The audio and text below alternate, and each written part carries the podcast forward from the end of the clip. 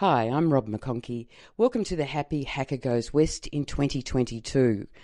I'm with 150 golfers travelling through Western Queensland, playing a couple of rounds of golf each weekend at Roma, Tambo, Barcaldine, Winton, the Isa, and Birdsville.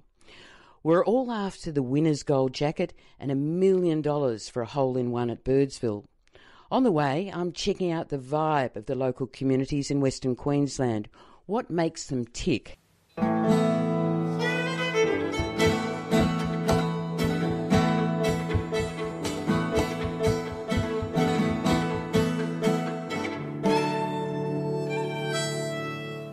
Winton in central western Queensland is about 200 kilometres northwest of Longreach. It's known for many things. It's the home of the Age of Dinosaurs and the Waltzing Matilda Centre. It's open downs country, and that means it's cattle country, and a good place to fossick for gems. Les Barnes is from Victoria, but he spends a few months each year in the region fossicking for gems and selling his ants. They're made from garnets. That's why he's called the Ant Man. Meet Les Barnes. I really enjoy making garnet ants. So I started off, someone gave me an ant, which I thought it wasn't very good. Uh, I thought I can do better than that. So I spent about oh, four or five months perfecting the design of my ants. And I started using the garnets that are not suitable for faceting, for, you know, gemstone jewellery. Now, ants are very little. These ants aren't very little. How, what's the range in size that you have? They're all about the same size. Some of them are slightly bigger, but, But they're what, about a couple of inches? Uh, about an inch and a half, I suppose, up to two inches. Yeah, inch and a half to two inches long, or uh, what would be, 30 to 50 mils long. And you've got them all over your hat. They're red ants. Yeah, they're red ants. They're made with garnets. And what we do is we go fossicking for the garnets, and we go to the garnet field. There's a place, for instance, near here called uh, Maronan Station, and they have what's called Fullarton River garnets, and those garnets are a pink plum colour, and they are just beautiful. So I then tumble them. They get tumbled for three months. What does tumble mean? Tumble them means washing them in a in a, a round tumbling machine with grit to polish them up. And it polishes the stones. When you first see the stones, they look like road gravel. No joke. Um, after they've been polished, they sparkle like you wouldn't believe. And then how do you select the pieces? Because, you know, you've got the head, the abdomen, and the thorax, and they're all different sizes. and they're all different shapes too. And so when I make my ants, I have to select a piece that looks like an abdomen, looks like a thorax, or looks like a head. And then I make up the, the wire frame out of uh, artistic wire, copper artistic wire, and then I glue the ant body together, and then I shape up the ant, and people absolutely love them.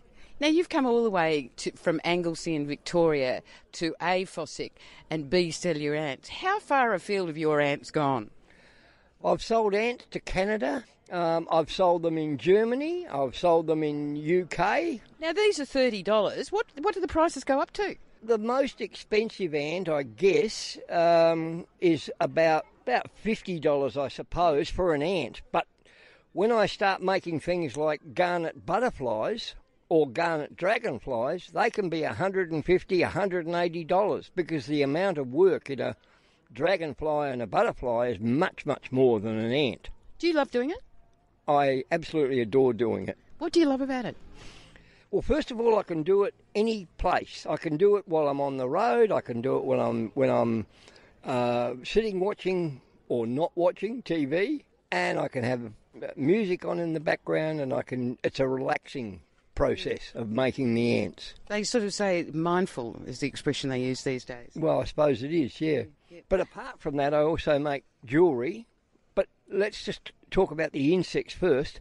I started off with ants. I moved to dragonflies and butterflies, and then I got really uh, creative and started making praying mantises and bees and spiders. The You, don't, you haven't got too big a range. I mean, I just keep going, making different things, and people people come up to me. Uh, one lady came up to me and said, "Listen, this is before I made any spiders." She said, "Look, I've got a spider phobia, and I would like you to make me a spider. So I said, all right, I'll make you a spider. So I made her a, a, essentially a funnel web spider. It looked pretty gruesome. Mm. I saw her, this was a, oh, 12 or 15 months ago. I saw her about two weeks, no, about two weeks before we left, about a month ago, and I said, "How's it going with the spider?" She said, "I can walk up and touch that spider now." So you've almost helped her cure her I'd phobia. never, I'd never thought of my spiders as being therapeutic, but it's a therapeutic spider helping her overcome her phobia of spiders.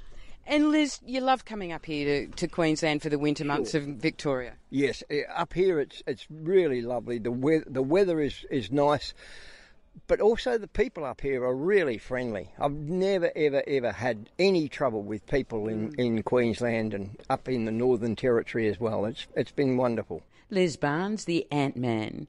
This is the Happy Hacker Goes West in 22. I'm Robin McConkie.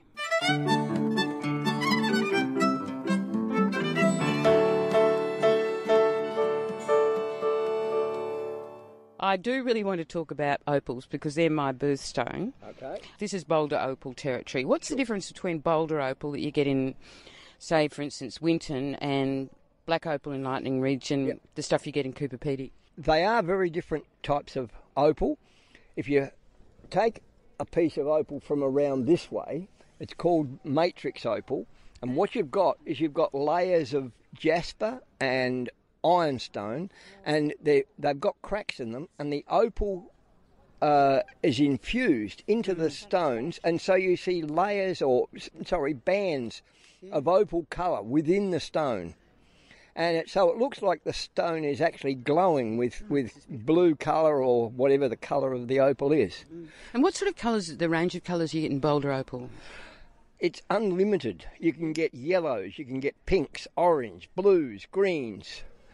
This one I'm holding in my hand is mostly a blue one, but I've got other opal here which is blue or green or yellow, mm. and they all vary. And it's it's where the, the silica infused water has seeped mm. into the rock and then become opalized, and so it just forms these beautiful seams right through the rock.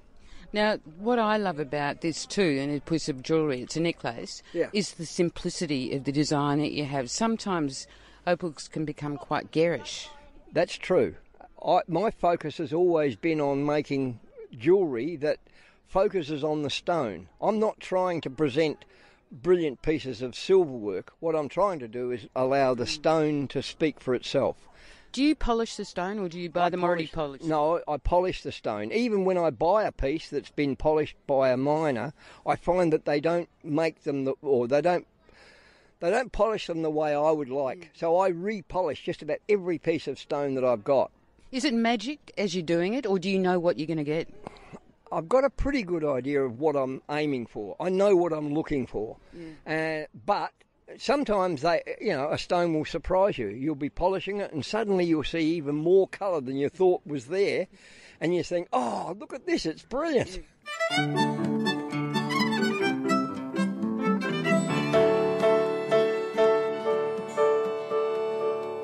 And let's go back to the difference between this. This is Matrix Opal, Boulder Opal from Winton, and um, Black Opal from Lightning Ridge. Okay.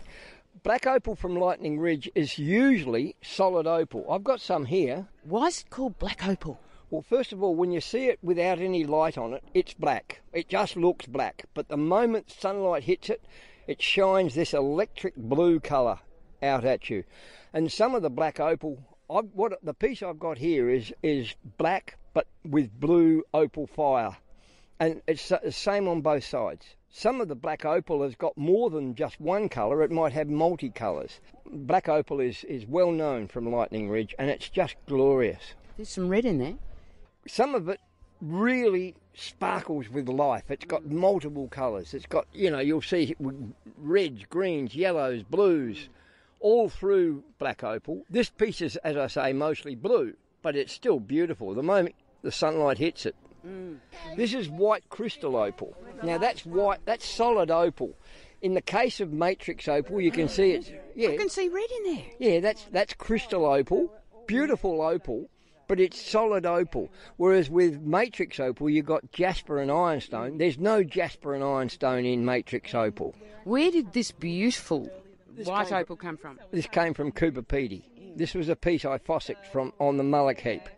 And is there much left in the mullock heaps? I mean, if you know what Oh, you're doing? Look, most of these miners always miss a bit, and you can find them and pick them up. They'll either be hidden by the clay or in the uh, limestone, and they get missed and they get picked up by people, scavengers like me. Just, just do it by sluicing it? I mean, just put a. How do you gather it? Well, in the case of garnets, you have to sieve. Yeah. In the case of opal, what you do is you walk along, and if you spot any, especially in, in sunlight, if you spot any sparkle, you pick it up and check it. And if there's a colour there, you say, ha ha, there's some opal in that. and so you then put it away and take it back, cut it up, polish it, and sometimes you get pieces beautiful like that. Les, when you go into a shop, we're not going to talk about prices and Yeah. things like that, but if you go into a shop and you're thinking about buying some opal, how do you work out whether it's the one you're getting a good one? Well, first of all, my advice is if you're looking for something that is good quality, try and make sure you get a piece of solid opal. You don't want what's called doublets or triplets. What they do is they have a very thin sliver of opal and then they put crystal on the top. It looks pretty, but the problem is sometimes it'll delaminate or break down and it can get damaged. If you've got a piece of solid opal, it will last for life. The other thing is, it's a good idea to avoid opal rings. Opal is a soft stone, and opal can be damaged by scratching and stuff like that. I that, I don't make any opal rings. Everything I make is either um, pendants or earrings or brooches or things like that.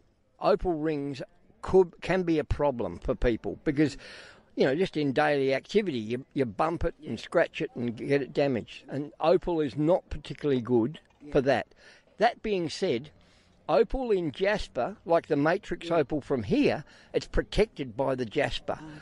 And that can be put in rings. But pure opal no not a good idea So, and then hold it up to the light and see what dreams it'll bring you. Exactly. What colours? And it, look, with any gemstone, if it if it appeals to you, that's a gemstone. If it doesn't appeal to you, don't buy it. Don't don't go buying just something that's expensive, because expensive doesn't mean it's going to be anything to you.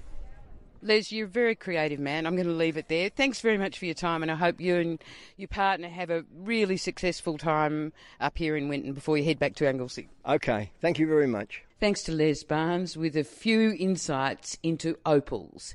Catch you soon on the Happy Hacker Goes West in 22. I'm Robin McConkey.